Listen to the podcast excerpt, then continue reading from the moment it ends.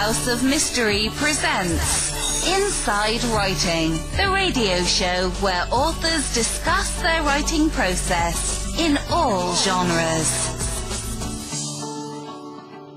Welcome back into the House of Mystery. I'm Al Warren. Mr. Michael Hawley is back from the coronation. How was it? Great, Al. Uh, coronation, I watched it from Buffalo. I thought you were there. I thought you were one of the personal. I actually am supposed to go there in the summer for, uh, uh, was it, uh, Unsolved Mysteries has asked me to do some stuff. So, but it's wrong timing. I wish it was right during the coronation. Well, I thought I thought King Charles actually invited you. Yeah, he did. Uh, but uh, I just said no uh, because the Pope asked me to go somewhere else, and I just, you know, I had to. Yeah, had, Pope, King, Pope, King.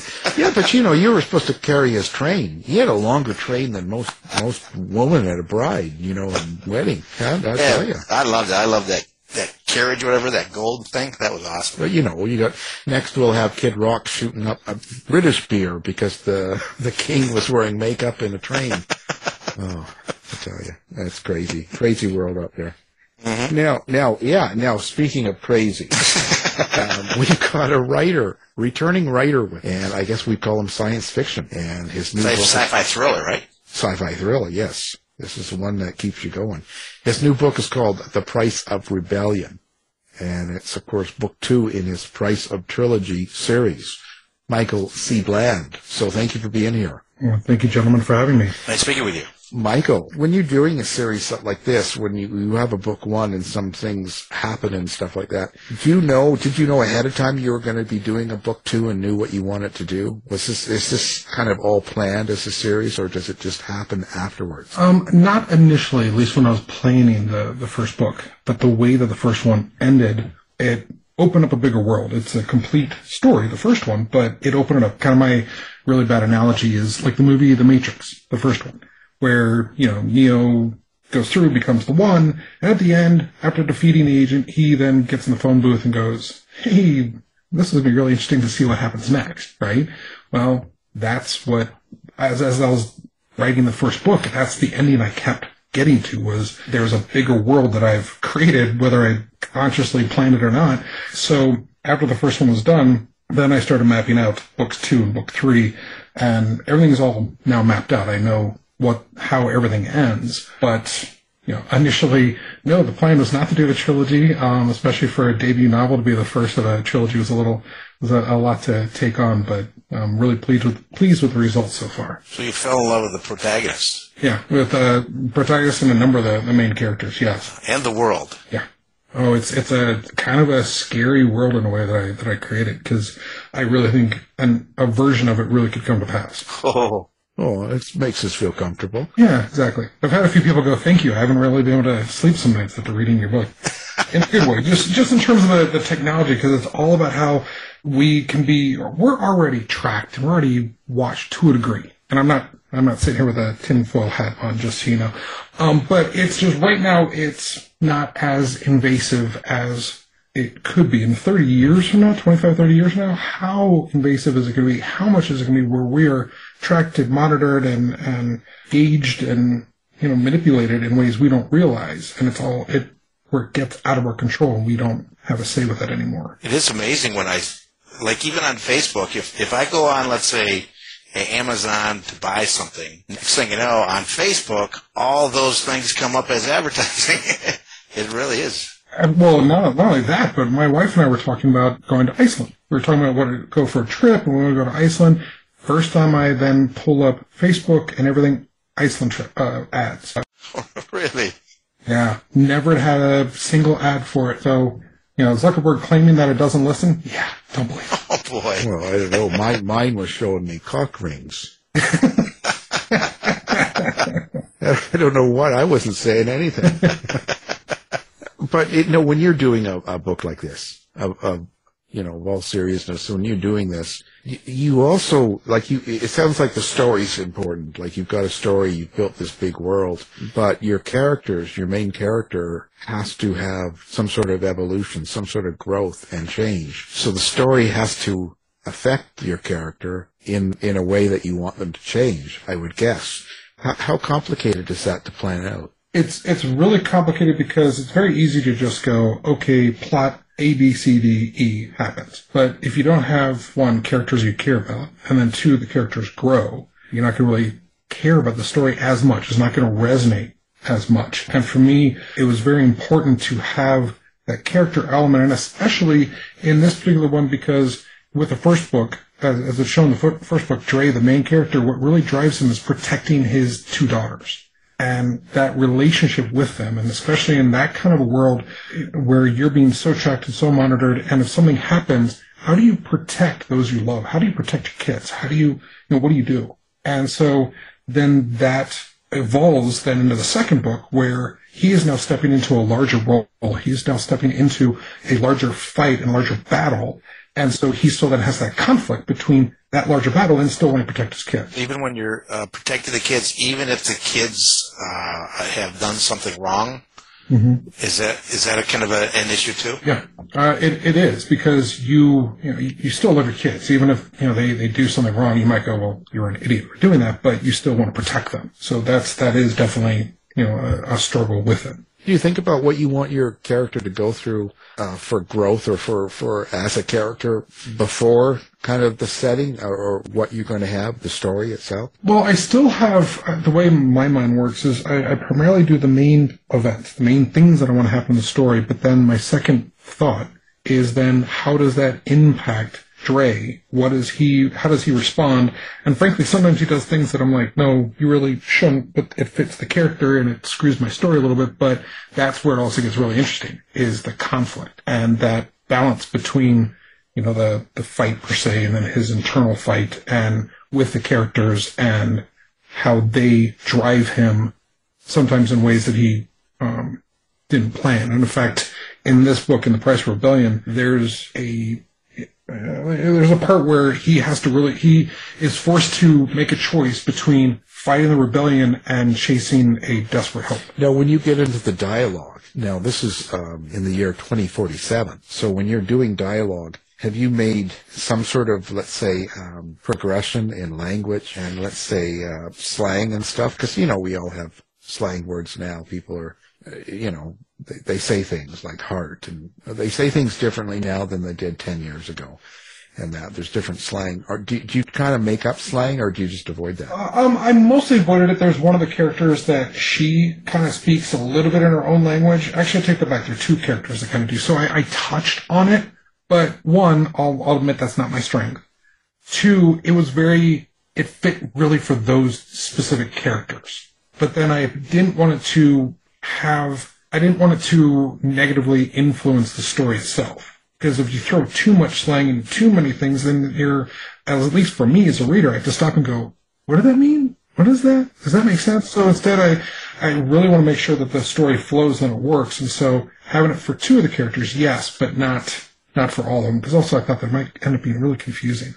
Your technology, how do you go 20 years ahead? A lot of research. Do a lot of research of what we, what scientists are starting to create now, um, and what they're you know, building on. In fact, one of the things that's kind of eerie is so one of the um, pieces of technology that was everyone has a small implant in their head.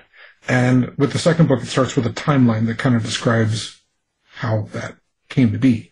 Well, now Elon Musk, he was, after I issued the first book, um, was talking about how he's working on this implant in, into people's heads and that kind of stuff. Well, that's just the very starting point of 25 years from now. It could be this much more advanced technological implant that really adds to people's lives and at the same time manipulates them. So like AI, I mean, that's really intelligent computers. Uh, an element of it. Um, I don't have AI in this story. I kind of think that AI can be its own, its own story or trilogy or or nightmare. So you know, it's you kind of pick your battles, right? So you know, definitely want to make sure that this. I focus more on the technology and the surveillance and the monitoring and the tracking, that kind of surveillance, as well as some of the, the weaponry, some of the, the things on that side, which you know, really some of the things are already kind of using drones for and you know, so I have an element of that in this as well. And it, I, I try to make sure there was nothing that was real stretch from where we could end up being. So AI could be in the next book. It really could. And I've already kind of dabbled. I'm like, do I? Do I not? But then is that more reactive to kind of what's going on? So I don't think it will, but there might be a little hint of it because that's starting to uh, become part of our near future. So I have a, a question about between when this happens and present. Did you, in your world, uh, have any kind of uh, uh, dramatic things happen? Not like maybe World War III, but some thing events that they talk about or anything? Oh, yes, there are some major events, and that's where that timeline goes through some of the main events because to have everyone adopt having a, a small implant in their head, that's, that's a pretty big ask. And so some major events happen um, that set that stage as part of the world that, that we are in, which, you know, especially in light of, you know, having a global pandemic right after the release, release of the first book, you know, that, and I think this may be another unsettling kind of thought, but I, I think there might be worse bugs out there than COVID, and that could be much more, uh, you know, deadly to humanity. And that's the dystopian in me, but it very well could. Now, will that happen? I don't know, but I wouldn't be surprised if it did. Right, right. Just don't don't use Michael's bathroom.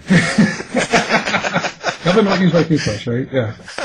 Hey, that's okay because I have that lavatory mist. It's called Jack the Ripper lavatory mist. I'm all set. Okay, good.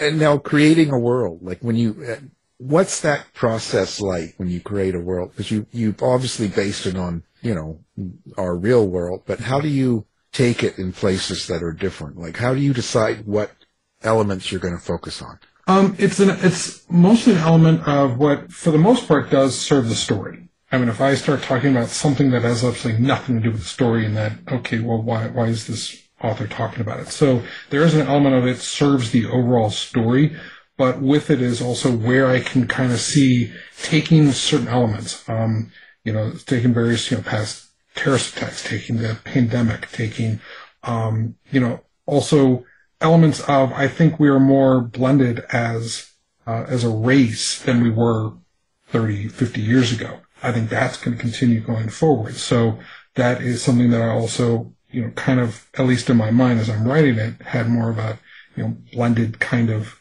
you know, characters. So it's, it's elements of that. Yet at the same time, I also have some of the music in there that, that I hint at um, one of the things the main character um, he likes the the group Silversun Pickups, which I don't know if you know them, but they're a good band. But they're you know they're popular now. Well, I listened to bands from 25, 30 years ago, so it didn't seem out of the realm to throw a song or two from them hinting at that in in the first book because you know it's not we're not in silos. It's not like we're not going to listen to today's music 25 to 30 years. I mean, I did cheat a little bit. It's it's near future. It's 25 plus 25 or so years from now. It's not 500 years from now and everyone is is, you know, hanging out in, on the moon and all that stuff. It's relatable. And so that also, you know, I, I hope that that allows the reader to dive into the story and make, you know, have a little, have an element of the familiar as the story goes on. Did you have something in mind you wanted the reader to take away from the book or from the series? Each one probably being a little different, each, each volume of the series, but is there something you wanted, um, the reader to get, or was it just pure entertainment? The, my main driver is entertainment, but there are underlying themes and, and that kind of thing. The first book was really about how technology uh, can be used. It, it's you know it, it's a tool. It can be used for good or ill, and if we aren't careful, it could be used against us in ways we we're not even aware of to date.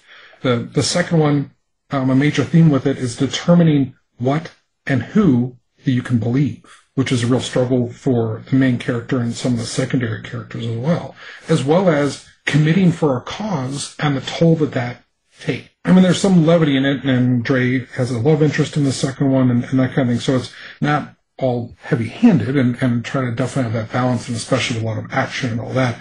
But there are those underlying themes, and you know, which I hope that the reader does take away from it. You mean believing in certain things you hear, you don't know what to believe gets worse?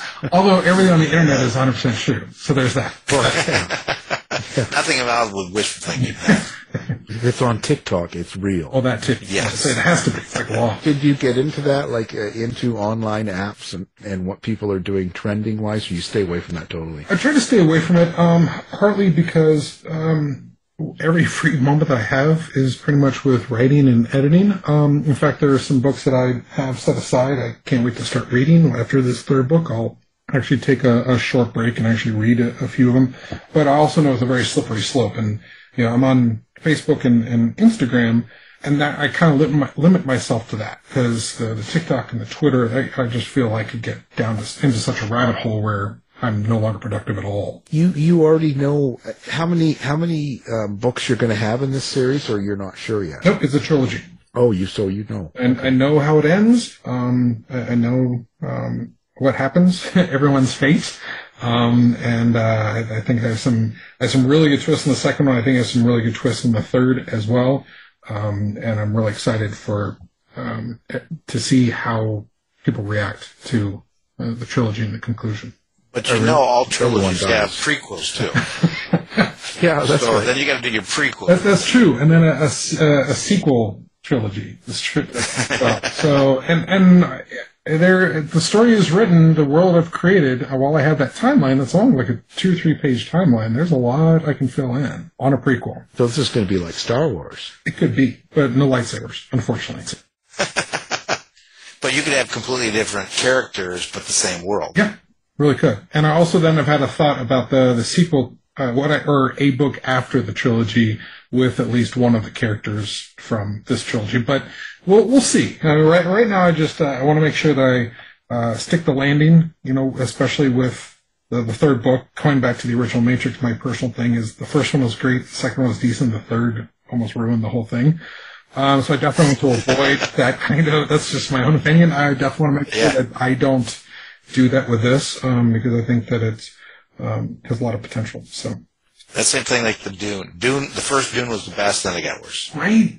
Yeah. So I definitely want to avoid that. And and uh, with this one, uh, if if it's a sign in the right direction, um, it actually recently won Best Science Fiction Novel of the Year by by Indies Today.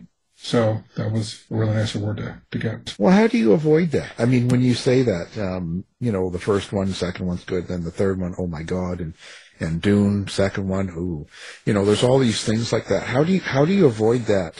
And what is it that you need to avoid? Like, how, how come it becomes so bad or what wrecks a series? Oh, I don't, I don't know. And actually, I think I almost, almost did this, but I had a really good um, uh, beta reader. Actually, my dad, when he first read the draft for this, the second one, he's like, "Look, the first chapter is great. The next forty pages, I didn't care." I was like, "Ouch." Well, what happened was looking back and reading it. Yeah, thanks, Dad. But he, is that when you poisoned his dinner? Yeah, right. Yeah. No, I, no, I just uh, ran over his foot. No, um, but he was right though because what I was doing was I started to create this side subplot that I thought might be interesting, and I it didn't. It, it wasn't. It distracted from the story, and so that was a really good lesson to for me to remember. Not only when I redid that whole section, and now it's way so much better. Uh, but then with the third book is, and I'm also I, like I said, I have the whole thing plotted out, but I'm going back right now and I'm kind of uh, putting myself through the wringer does this does this work? Does this make sense? Is this as good as it could be? All of that before I start writing it at all, just to try to avoid it. I don't have a magic magic answer. Um, I just know you know some of the things that have been bad, and also you know listening to your beta readers is a huge part. So that's your magic is dad. So that's your magic. He is a big ma- part of the magic, yes, and he you know love him. He he did not pull any punches, and it's what I needed, and so it's and he's not the only one. I, uh, my sister's been fantastic. This guy, uh, Robert Kerbeck, is a fellow writer. Uh, he, he's been, uh, he's a successful nonfiction writer. He, um, in fiction, and he's a, we'll go back and forth through chapters, and he gives me blunt, great notes, uh, just to help elevate it. For any writers out there listening, one of the biggest things, get someone who will not pull any punches and will tell you everything that's good and everything that's bad. That doesn't mean that everything they say is going to be correct in terms of what, um, you know, of, of what they say works and doesn't work. But, and usually what it's, what it is, is what they say doesn't work is correct, but their solution may not be right. Right. So that's the challenge that you then have to know what part to listen to and what not, but that doesn't mean ignore it. It's just usually about 90, 95% of what they say is correct. I still say father knows best, so it sounds like he's doing his job. He is. He is definitely doing his job. That's only because you have 20 kids. I stopped at 18. What are you trying to say? The last two look like the mailman. I don't know what that means. Yeah, but who pays for them? Um, yeah. Well, you know, I think the idea is when someone reads and gives you their opinion like that, your dad or the beta readers, the idea is to make you think. Mhm. It, it brings attention to something and then you think about it. And sometimes you figure out where to go and sometimes it doesn't need changing. It's, but it's just, it gives you a realization of what someone might think when they're reading your book, right? Exactly. And in a point of view that you didn't think of, you're like, why did you even come up with that? But it made you, Yeah. you stop to go, oh, wait a minute. Maybe I need, maybe I need to express it this way. Maybe I need to change this. Because you must be surprised. I know I am at times at what some readers will pick out in your story, what and how they'll think it's it's being told. Like they have a a totally different mindset of what they think you're telling them or what's mm-hmm. happening in the story than what you intended. You Oh, yeah. there, you must get some real. Being a science fiction writer, you must get some real weird suggestions. Oh, but it's fascinating. It's, it's fascinating. I love everyone it, because it, it's, you know, it, it becomes a really interesting conversation. And I love that they're, that it's impacting enough too, that they're taking something out of it and that they're excited about something with it. The, the worst reaction is, oh yeah, I read your book and I don't, I don't, I don't remember a thing about it, right? Luckily I've not had that. At least no one's said that to me. Well, actually, I read your book and Boy, I set you up.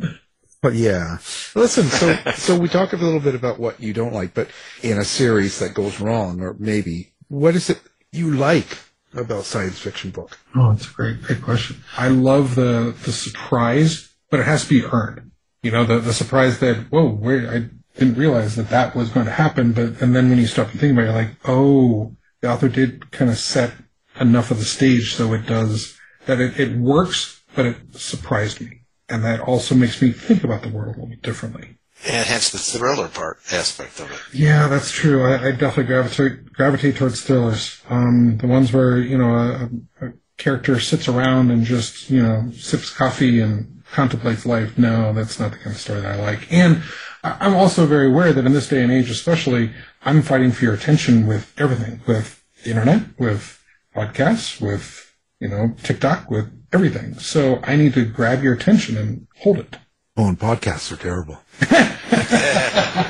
I thought you'd like that. Yeah, they're terrible. I it's just awful. No, some people. Um, you know, so when when do you do you think about how do I say this? Are you conscious of how you write the violence and the sex in the story on the page? Are, are you thinking about how you place it and what you actually dictate in in those circumstances? I, I do. I, I'm definitely not the type that I'm, you know, do violence and, and gore. Um, and there's there's violence, but I try to have it that every single thing is for a reason. Definitely don't do it just because. Um, you know, I'm talking about some heavy things and, and fighting and and you know life and death type of thing. So violence is, is a part of it. Um, but it's also part of life to a degree, unfortunately. And in you know places, it's more so than others, and more than we might we might want. But so I'm trying to reflect life as it is.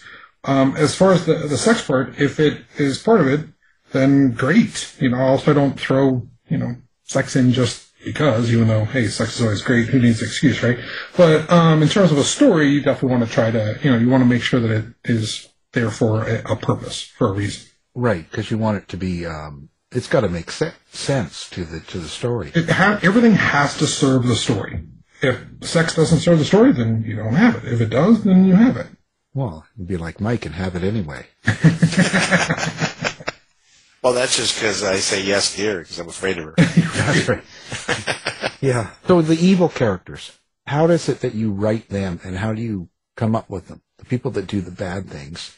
And, and the same time as when you're writing and thinking about them, how do you explain or do you find it important to explain why they feel and do the things they do? You definitely want to give, or for me, I, um, for me, the best villains are ones that have a reason, and for them, they they're the heroes of their own story. They don't think they're bad.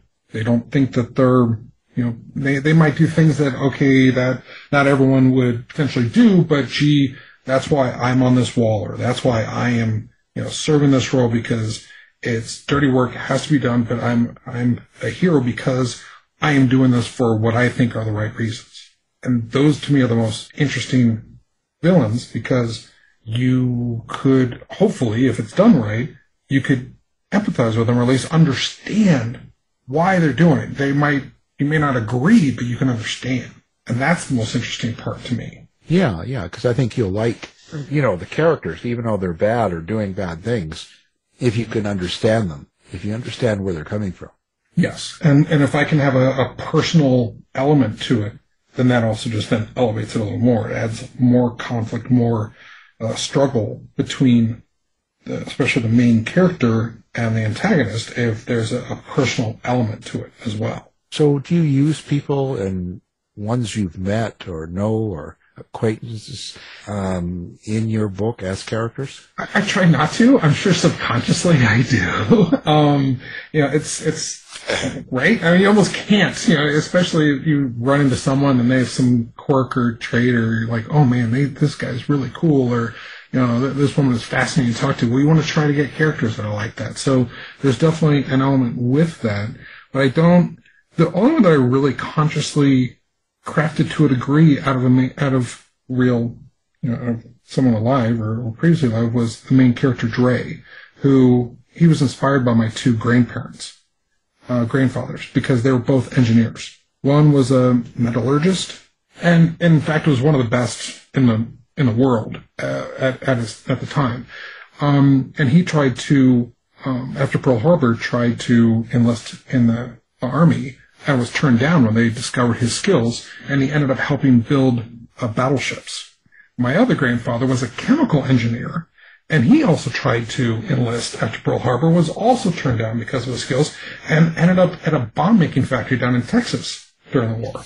Oh. Yeah, my grandmother kept, kept, you know, said that she kept waiting to hear a in the distance of you know the factory blowing up because it was so you know dangerous. But those two, I, I, I massively admire them, what they did both during the war and, and in their careers and what they did. And so that's, he was, they were both my inspiration with Dray. So which evil character did you, um, you know, style after, after Robert Kerbeck? well, you know, he might be listening to this. Um, well, I'll send it to him. Yeah, I'm sure. Yeah, because I know he's been on as well. Um, so I, I, I plead the fifth. But I did have one after a, a guy who has a podcast. So, oh, ah. good. yeah, I know. I know which one that one is. Well, the old one. Yeah, the old one. Snatch the beans from my hand. It is time. Right. That's an old, old thing. You know, getting too old. Now, when you say thriller, what is it that's thriller to you? Do you actually um, let the reader know the bad thing that's happened, but you know they, they don't the the good guys in the story don't know it? Is it that kind of thriller? No, it's more thriller in terms of in terms of pace, in terms of action, in terms of events that happen. To me, that's more of the the thriller aspect to it. Um, it's more sci-fi. How do you decide what rules apply? I make it up as I go along. I guess you can, right? you know. that is one one benefit of being the the author. Of course, until my publisher then their their editor gets a hold of it. No, you can't do this kind of thing. So it has to make sense. Absolutely has to make sense. And that's one of my big things. And I'm sure you as well as the, the listeners have all had a, at least one or two stories you read and you're going along and okay, it's fine, it's fine. And then the author makes some leap and you're like, what? No, she can't suddenly fly or whatever. Right? And I hate those. It always throws me out of the story. So I really, that, that's a big reason also why I outline ahead of time is I want to make sure with this world that I've created and the rules that are in it, that everything that happens, it makes sense. And hopefully I've surprised you a few times, but even after it happens, it still makes sense and I've justified it all. Well, how do you distinguish between, um, there's so many brands of science fiction now, and we've interviewed hard science fiction writers who are really intense, and we've done a lot of fantasy mm-hmm. and urban fantasy, and there's all these variances, and they're all, to me, because I'm old enough, and, and even Michael would be, that you know, the old science fiction kind of included all of it. Now there's all these subcategories. Mm-hmm. How do you, how do you, how do you yourself decide what is what and where you go? Um, it really was dictated by the world that it created for the first book. So everything else stems from that. I mean, if suddenly in the second one a alien spaceship lands, no, you're the reader's going to be you're going to throw the book across the room. Like, no, he didn't. He didn't introduce aliens. This isn't a uh, um, you know, a story dealing with aliens. So there's nothing wrong with them. I mean, there there's some great stories out there. I'm just saying, my my trilogy is based on the world that I created. And so it goes back to those rules. If you then start breaking those rules, it doesn't work. If I suddenly introduce time travel, that also, no, no, that doesn't, doesn't fit in this story. Doesn't mean I won't write a story dealing with time travel, but that won't be this trilogy, that kind of thing. So how do you create your dialogue? Like, do you hear your characters in your head? Do you um, play it back in your mind, or how is the dialogue written? I, I try to have everyone have a slightly different voice because uh, if they all have the same voice, all speaking patterns, then that then it, it doesn't doesn't flow. Boring. Yeah. Right. So I definitely there there's some that they're in that do kind of speak in my head. In fact, two of the characters, the ones with the uh, with the kind of slang we were talking about earlier, those just left my. I just started typing, and suddenly I'm like, what the heck did I just write? Because these characters just like took over, which is crazy, but it fit. And it also, they leap off the page even more as a result. Um, a couple others, the way their cadences, the way that um, they, they talk, some of them will be just normal sentence, the way they'll say it slightly different, not as bad as like Yoda does, but you know what I'm saying? Some element that it's like, okay, just slightly different and just helps differentiate the, the different characters. It just, in my mind, how someone speaks also reflects some of their character. Someone who speaks in big, highfalutin words is going to be different than someone else who, you know, drawls and hey, y'all, and, you know, every other third word is a curse word, right? It's just that reflects of someone's character and their, the way they are. So I try to use, try to use that as well, um, to help give. Wow. So when they come in and take over, do, do they still let you drive? No. know? Are you waking up in the middle of the night with a shovel by your bed? Well, you know, that's why I try to be kind to them, you know. Um, but, but it's funny because one of them, oh, this guy Garley, who was originally just a very minor character in the first book, but when I then started to have di- you know, started to have him speak, he just leapt on his page in terms of how he would speak and what he did and everything else.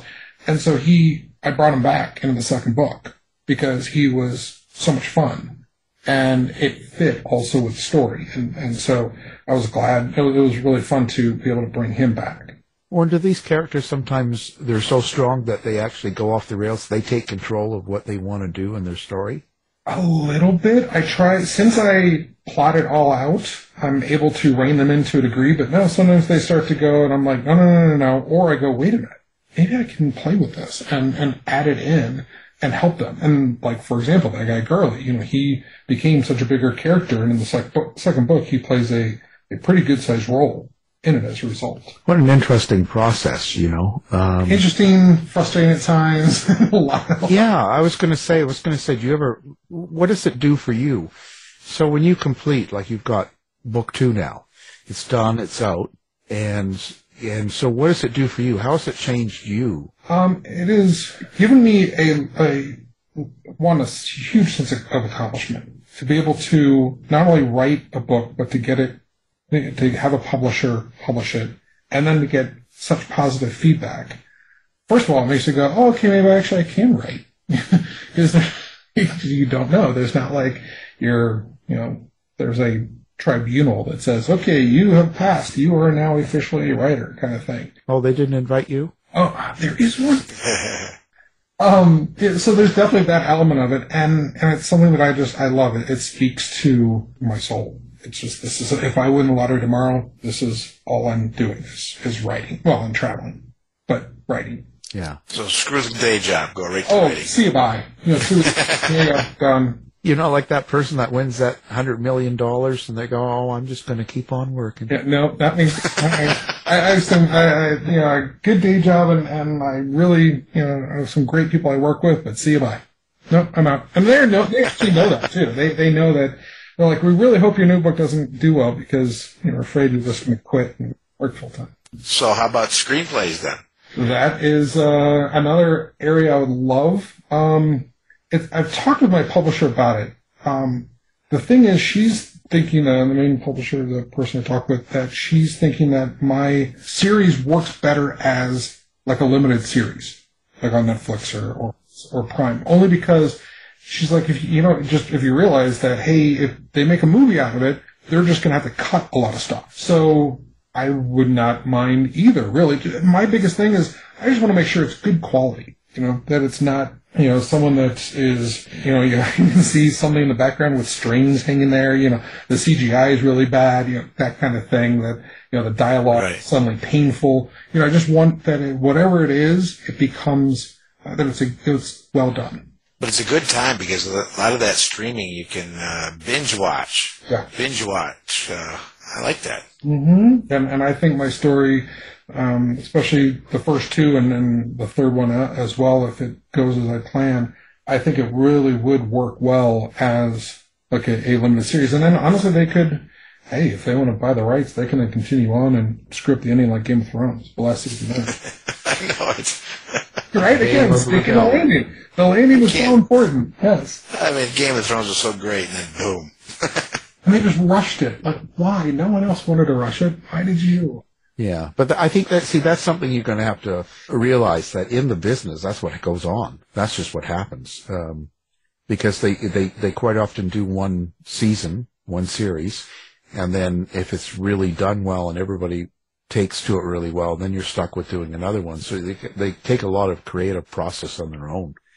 Oh, I can't imagine. I'm, I'm sure they're just like, we're done. We've had so many seasons, like what, eight seasons? And they're just, we want to do something else. So I don't Yeah. blame them, but like, you know, too bad they couldn't just like hand it off to someone else. But I know that's way easier said than done. Yeah, yeah. There's there's always there's a lot of investors and money behind it, so it just ends up going wherever they want it to go. And they didn't call me, so, you know, I have no say. yeah, that's Yeah. usually what happens. You know. Maybe they just didn't have my number. Well, we'll tell people, listen, he's looking for a screenplay and he's looking for to be on one of the networks. Let's go. Yeah, let's do it. Or it's too late. Writing. Um, see, I enjoyed writing my own screenplay on one of mine. Yeah. Uh, I, yeah, and I see that you've been doing some editing as well. Mm-hmm. I wondered if you'd enjoy writing a screenplay.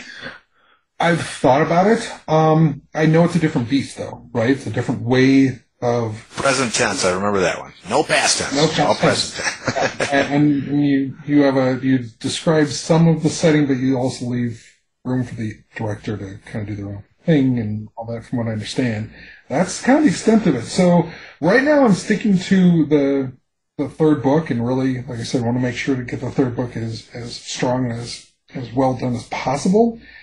Then we'll we'll see, and if it's an element of hey, we want to you know option your stories, but you know, we want your you know input with the screenplay screenplay or once you start working on it okay you know i'm willing but uh, right now i guess you know i'm kind of before i get too distracted i first just want to focus on you know uh, getting this one out so that people know about it and then getting book three done Go in order. And plus, you know, when they, when they do contact you, I, I am really busy, but if they really insist, I can play the lead. okay that's good to know i was going to ask so Yeah. throw, throw my name at them and they'll be like, oh, we're on it. Yeah, well, we I'm. Sure they already have Is your number so Yeah. Dray, Dray Warren. There it is. yes Yeah, they'll they'll be on it. Like uh, I, I'm telling you, this just will not. They'll they'll be all over it. They'll want to sign you up for everything you're going to write from now on. all right good glad to hear it and you can be the main character Yeah, I'm the main character. I like I'm the old lady that gets killed in the episode. She gets pushed down and ate by a dragon. That's me. well you're but you're a character so That's all that matters. Cameo role. I'm in there, and that's all that matters. You know. can't take that away yes No, no, please. Uh, so now, okay, so where can people find you? Your website, your, uh, your books, your social media? Yep, absolutely. Um, mcbland.com. It, that is my website. That's the main area. You can sign up for my newsletter that way. Um, you can uh, see about um, you know the novels and what I have going on. I have a blog on there. That's I admit I've been really bad about writing recently because I've been so focused on the book. Um, also, I'm like I said on in- Instagram uh, at mcbland107. I'm also on Facebook. You can look for me there, and um, love to be in touch with everyone. Yeah, well, we'll make sure everything's up on the website so people can find it with one click. That'd be great. You know, make it easy for everyone. So, uh, uh, you must have been writing this complete book over the uh, pandemic. Yeah, it- how was that? Was it because I know a lot of writers we talked to, it was like, yeah, not a problem. I'm, I like to be alone anyway, and I don't care. And I see that, but because you're writing kind of dystopian sort of world and, and science fiction and stuff, did, did the events affect the the mood of the setting of what you were writing? You think? Yeah, it did. Uh, it did. Now, I as I mentioned, I wrote actually the rough draft right before the pandemic, which had good and bad to it. Um, because once the pandemic started, my day job, I had to put the book aside. I mean, I put it aside for like six months. So when I first pulled it out, it was almost like someone else had, had written it. So I was able to get a better perspective then, uh, especially after, uh, you know, Dad's comments. Um, but it did also, as I was going back and rewriting it, as well as um, editing it and adding to it, it definitely did add a darker element, darker tone to it. And frankly, during the pandemic, I was freaking me out a little bit. I'm like, I could have written something like this. What the? What, except not as lame. I mean, where okay, this big pandemic, and I'm, you know, I barely am out of my sweatpants the whole time. I mean, that's yeah, it's like wow, I'm, you know, near the end of the world, and you know I've got my sweatpants and my you know Star Wars T-shirt. Wow, that's really well more comfortable. It is more comfortable, but you know at the same time, yeah, it's not like I'm you know leading some kind of you know I'm, I'm not Mad Max going across the the desert in a you know right. Yeah. You know, so there's definitely now this this sounds silly, but for someone me my age, mm-hmm. I was thinking that um, people acted really strangely. Like the, the, the whole society seemed to be weird. You know, you had some guy yelling at the the lady at the front of Costco because he wouldn't wear a mask, and, he had all this stuff going on, and it was really tense. Mm-hmm. And that I didn't expect that kind of behavior. You know what I mean? Like this this behavior that was going on was kind of. Um, it was really shocking. It was revelatory, wasn't it? Because it yeah. showed different sides of people. Because this was something that, at least as far as I'm aware, no one's ever experienced. No one's ever had where the entire economy is in essence shutting down and and we're right. such we're such social creatures and stay at least six feet apart and wear masks and don't touch and slather your body and and uh, you know. Oh, I'm getting excited. Oh no, different. No, no. Um, but you know what I'm saying about really being distant from each other and being very aware. And then you have some areas of the country that no, we're going to throw up the don't to wear a mask, and other areas that do, and and a disjointed. You would have thought, if you would have asked me five years before the pandemic, I would have thought that we would have come together as, as people, because especially right. if I look after 9-11. Like yeah. 9-11, yeah. 9-11, we all came together. It seemed like that there was, at least for a brief period of time, um, yeah. we were all, we were all on the same side. We're all with the same goal. And the pandemic didn't show a different side, which yeah. Yeah, and and what I what I think is I don't know that because you write these types of books, you're into this this science fiction area. Mm-hmm. If you wrote that in a book, let's say the pandemic never happened and we haven't lived it, or it's 1995 or whatever you, you right. want to do it, right. And you wrote a book about a pandemic hitting, and you wrote the stories of the of the unrest and the way that we saw it. Mm-hmm. A lot of people would kind of go, "Oh yeah, that's not believable." Right. You know, you're absolutely right. That's that's kind of what freaks me out because it, it almost seems unreal. It's because we also want, as in general, I think we all want to hope the best for each other, and then we would hope that we would all rise as a as a people to the best of ourselves. But of course, that's not the reality. And that's why to write a fiction book that would reflect that, I think would be a, a very tough sell or at least not really popular because how many people would want to read that there were reactions the way that they actually were. Yeah, and I think that's kind of that's kind of it because in fiction you can always kind of satisfy the the reader and even yourself by having justice served, so to speak, or you know have a an ending that's at least hopeful, right? You can at least have some justice served against the evil people in the story, but right in the real life, I guess it just doesn't always happen that way. And so we're kind of in that limbo. I was just wondering if you in the middle of it, if, if it would kind of make it darker. That's all. That's kind of an interesting concept. Yeah. And, and there definitely, as when, when your listeners read, read the end of the book, it's, you know, that doesn't, there is a darker element to it. Uh, right. But again, and honestly, I think one thing that helped is I did already have it all planned out though before. Because if I had started uh, writing the second book after the pandemic started, and I started from that standpoint, I think to where you're kind of going with this, I think it would have been a much darker and honestly probably a, a much more, um, you know, judgmental towards people in general, just because I had really hoped that as a society we would have responded better than we did. And trust me, I'm not saying that I was any angel by any means. I'm human like any. No, I saw you screaming at those ladies at the Well, drug they won't get out of my way. No, I'm just kidding. Uh, you know, but that's uh, just. I think it worked out the way that it did in the best way, at least for. Well, not only that, you know, when you talk to historians, you start finding out about the first pandemic, it was the same thing.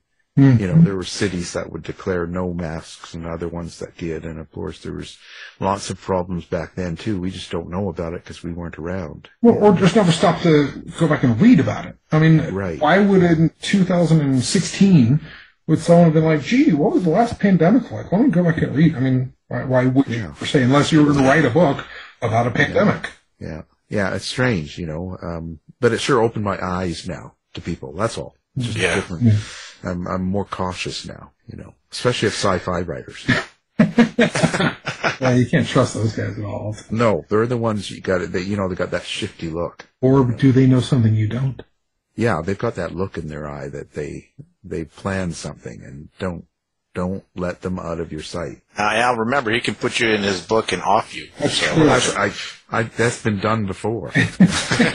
but if you do, make sure it's really painful and it's long and torturous. And it's kind of an epic, epic Yeah. blaze of glory to go out in Yeah, whole yeah. I want to bleed out for the whole book.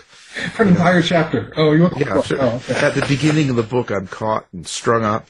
And each chapter, you just mention how a little more is let out, and they burned something else, and they tortured something else, and by the end, William Wallace him. yeah, No, I'm, I'm thinking more Yeah, like the book uh, done. I'm thinking more like a Holy Grail, but I'm not dead yet. Not dead. Just a flesh wound. yeah. Feeling see, there you go. Yeah. Yeah. Now that is classic. There you go. Right there. We got it. Well, what can I say, Michael? It's always a pleasure talking to you. And the new book, of course, is called The Price of Rebellion, and it's the Price of Trilogy Book Two. And Michael C. Bland is the author, and it's been our guest. So thank you for coming on the show. Hey, Alan, Mike, thank you for having me on. It's great to be back. Nice speaking with you. You've been listening to the House of Mystery radio show. To find out more about our guests, hosts, or shows, go to www.houseofmystery.com. Show's over for now. Was it as good for you as it was for me? Yeah. Good night. This has been a production of Something Weird Media. I'll be back.